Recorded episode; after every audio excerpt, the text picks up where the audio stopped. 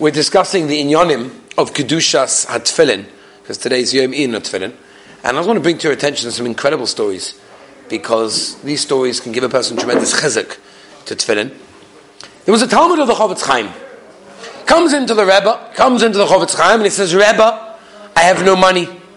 I can't afford anything. I can barely put bread on the table. I want to give my kids something for Shabbos. It's so difficult for me. So the Chofetz Chaim, Betzitkus, you know, he was very bothered by this. He started to think about what he could do for this dear Talmid of his to maybe make his life a little bit easier. And the Talmid, before giving the Chofetz Chaim even a chance to speak, said, Rebbe, I came up with an idea. I came up with an idea. So the Rebbe said, sure, okay, let's hear. You, beautiful, what's the idea? Said, what I'm going to do is, is I'm going to give up the schar of wearing tefillin for just one day. Just one day. I'll give up the schar, and I'll ask Hashem to pay me in this world. And therefore, with money, okay, and this way I'll have money to support my family, because right now I can barely put bread on the table, and it's very, very hard for me. So I'll give up, I'll give up the schar for one day tefillin to do that. So the Chofetz Chaim thought for a moment, and he said, "Okay, I want to give you a mashal." He said the following mashal: Imagine you walk in to a grocery store, supermarket, and you need a loaf of bread. A loaf of bread costs you two and a half dollars, whatever. Okay, you have a brand new bill that just came out. It's a, a million dollar bill, right? It's a, it's a bill that is a million dollars. Now that's all you have. You don't have any change on you. So you take it out of your pocket and you give it to the to the guy, and you're like, okay, can I pay for my bread? It's two and a half dollars. Here's here's my his money. They got change. The guy looks at him I'm really sorry. I, have got no change to give you. He said, but I have enough money to pay for it. He said, I know you have plenty of money. You can buy the whole store, never mind the whole street. But it, it, I'm really sorry. I, I, haven't got enough change, Pasha, to give you. So the Chofetz Chaim like this. Chazal tell us, al. There is no mitzias of reward in this world for one mitzvah that you do. What does that mean? What is it? Hashem can't do it? Hashem will do anything. Rather, what it means is, says the Chofetz Chaim, there is no reward that is enough in this world for one mitzvah. Said the Chofetz Chaim, you cannot give up your schar, even if you wanted to. Because there's no amount of reward that you can get for wearing tefillin one day. Forget about day after day. One day wearing tefillin. There is nothing in this world that will ever pay you for wearing tefillin one day. Just to give you an idea. Next time you, you know, oh, I have to put my tefillin on, I forgot, I'm late, whatever. Just, just remember, one wearing tefillin on one day. There is no amount of happiness. There is no amount of simcha. There's no amount of reward. There's no amount of money. There's no amount of pleasure. Nothing in this world that can pay you back for wearing tefillin for one day. You know, there's a boy in a wheelchair that came to the Heilige Baba Sali. And he came to Baba Sali, had a leg injury after the Yom Kippur War here in Israel. And the doctors basically said, There's nothing we could do for your leg. We might have to amputate it. Now, he was very worried to have an amputated leg. It's terrible. So he came in a wheelchair, waited in line, went to go and see the Baba Sali, a very, very holy Sephardi Jew, Kabbalist, and uh, one of the big tzaddikim of the generation. So he went to ask him for a bracha. And um, the Baba Sali said to him, Tell me something. Do you put on tefillin every single day? And the guy said, Not really. He said, Do you keep Shabbos? Mm, not really. He said, Well, thank Hashem that you have at least one leg. The boy started crying. So the Baba Sali said, Listen, I can give you a bracha for a complete, complete refuah shalema. Complete. Okay? If you tell me that you're going to be makabel yourself to put on tefillin. The guy thought about it for a minute. It was a big commitment, right? He's not used to doing these things. Maybe wasn't brought up that way. But he said, you know what? Excuse me. To have a complete refuah shalema, I'm willing to do it. Baba Sali said, stand up. What do you mean stand up? I can't just stand up. I'm not going, it just doesn't work that way. Stand up. Okay. You know, the Baba Sali tells you to do something, you do it, right? Right, So he, he stood up and miracle upon miracles. Everyone, and his family were there. They'd seen him in a wheelchair. The guy couldn't move his leg. Never mind, stop. He just stood up and, and he just walked out the wheelchair. That they, they saw it with their own eyes. Such is the Kabbalah of wearing tefillin. Tefillin we don't realize. An incredible, incredible mitzvah. let me, let me, let me, let me tell you now a really amazing story. Okay, you got to listen to this. Rabbi Yosef Wallace said over this story. It's such an incredible, incredible story. Rabbi Yosef Wallace is the director of Arachim, and um, I'm Zoicha to be able to speak to them sometimes as well for them, make videos for them and whatever. And uh, listen to this incredible, incredible story. He was in the concentration camp, okay? And there was a Yid there that was being taken to his death. All of a suddenly, as he was being, as this Yid was being led to be killed, this Yid flung a little bag at his father. Rabbi Yosef Wallace telling of the story, at my father, he said. Judah Wallace. So this bag is being thrown his way. He quickly caught it, because natural reaction is something, you know, he, he quickly hopped it. And he quickly, you know, went away. He thought that, you know, maybe he's had a bit of bread, so he figured, I'm going to die, so I might as well give it to another Jew. He opens it up, and he finds a pair of tefillin. Finds a pair of tefillin. Now, Judah is very, very frightened because he knows that if you found tefillin in the camps, you're in huge trouble. Not just you, the whole bunkhouse, everyone's going to be in trouble. It, it, you'll be put to death instantly, and who knows what trouble will be for everybody else. So, what he did was, until further notice, till he knew what to do, he hid the tefillin under his shirt and he ran to the bunkhouse, not knowing what to do. In the morning, just before roll call, he was still in the bunkhouse. He put on the tefillin because he figured, I've got them, I've got the opportunity for a mitzvah, let me put it on, right? Unexpectedly, a German officer came in and he ordered him to get the tefillin off, remove the tefillin. He took down the number on Judah's arm, because obviously that, you know, that identified who it was that did it, and he ordered him to go straight to the appel. At the appel, in front of thousands, appel is the roll call, thousands of silent Jews standing there in the freezing cold. The officer called out Judah's number.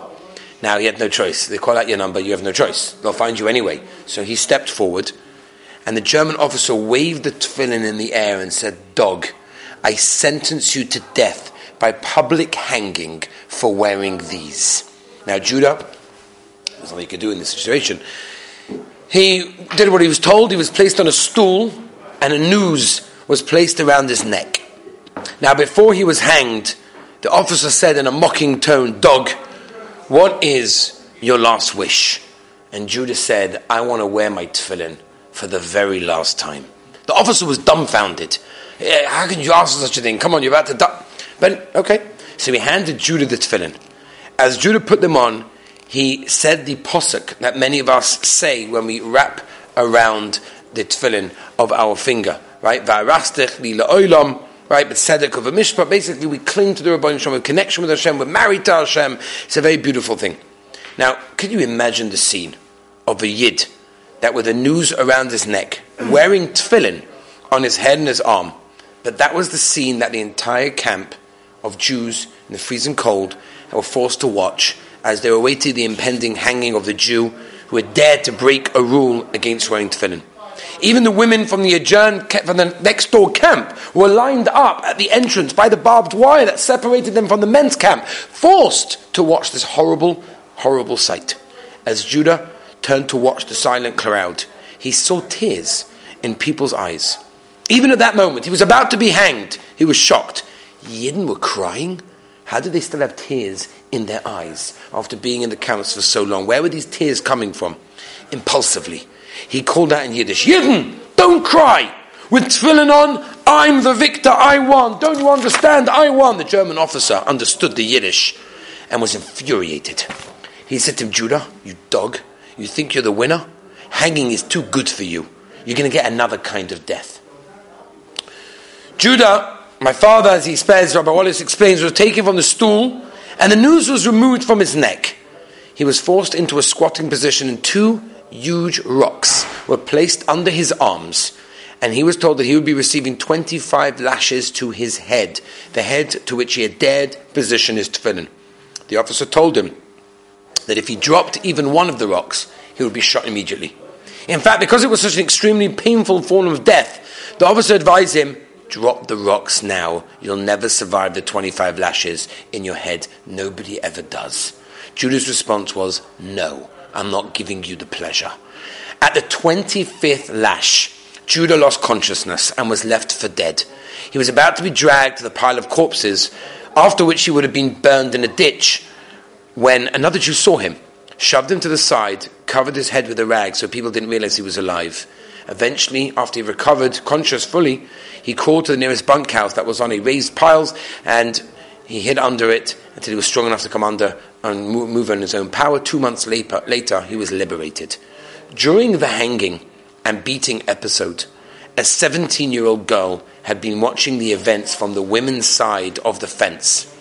After liberation, she made her way to the men's camp and found Judah. She walked over to him and said, I've lost everyone. I don't want to be alone anymore. I saw what you did that day when the officer wanted to hang you. Will you marry me? The rest is history. Rabbi Wallace's parents, this couple became parents, walked over to the Klausenburger Rebbe and asked that he actually make the mesader kiddushin. The Rebbe, whose Kiddush Hashem was legendary, wrote out a ksuba by hand from memory and married the couple. And Rabbi Wallace has that handwritten ksuba ad hayom hazeh. This is the scene that they actually saw. This is the picture that was taken at the time of him with tefillin. Rabbi say, Baruch Hashem, none of us have these nisyonis, and we should never have this nisyonis. But just think what a yid would do for tefillin. Next time it's cold, your blankets are nice and warm. It's good, annoying the beis medrash, have to drive, they have to walk, they have to go down the stairs, whatever it is. Just think about the Mesiris Nefesh that Klal Yisrael have had throughout the generations. I'll just end off with one last story. I said this in Auschwitz by one of the cattle cars that was donated there.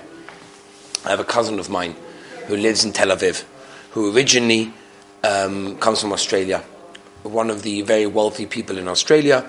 He has he had a yacht there that the Queen of England would come to Australia and go on his yacht. He owns a, a, lot of Australia's football teams and TV channels, and he's a very, very public figure. I met all the prime ministers and, and people in the world. I have a book about him. Anyway, I went to visit him in his apartment in Tel Aviv not so long ago. And uh, we were talking, and he was telling me a story. And the story he told me was that his father was it's a whole story and i have the whole book if you want to read the book i even have the book at home that he gave me that they wrote a book about this story his father basically uh, brought with him on the cattle cart when they packed the Yidden in to go to the, the concentration camps, he packed his tefillin, which was very dangerous, but he did it anyway, and he took it out with him as well. And there's a whole story how they managed to smuggle it in, smuggle it out, whatever it was. And uh, he was shot to death because he had his tefillin, and he died basically because of his tefillin. So this Yid from Tel Aviv, this his father, donated and dedicated the only cattle cart that we can see basically in Auschwitz. If you go to Auschwitz-Birkenau, we went there with Yeshiva a couple of years ago. Mitzvah will go again, and we went to that cattle cart, right, which my cousin basically donated over there. It's the only one pretty much that, that was donated, and it was a whole story how he got it there.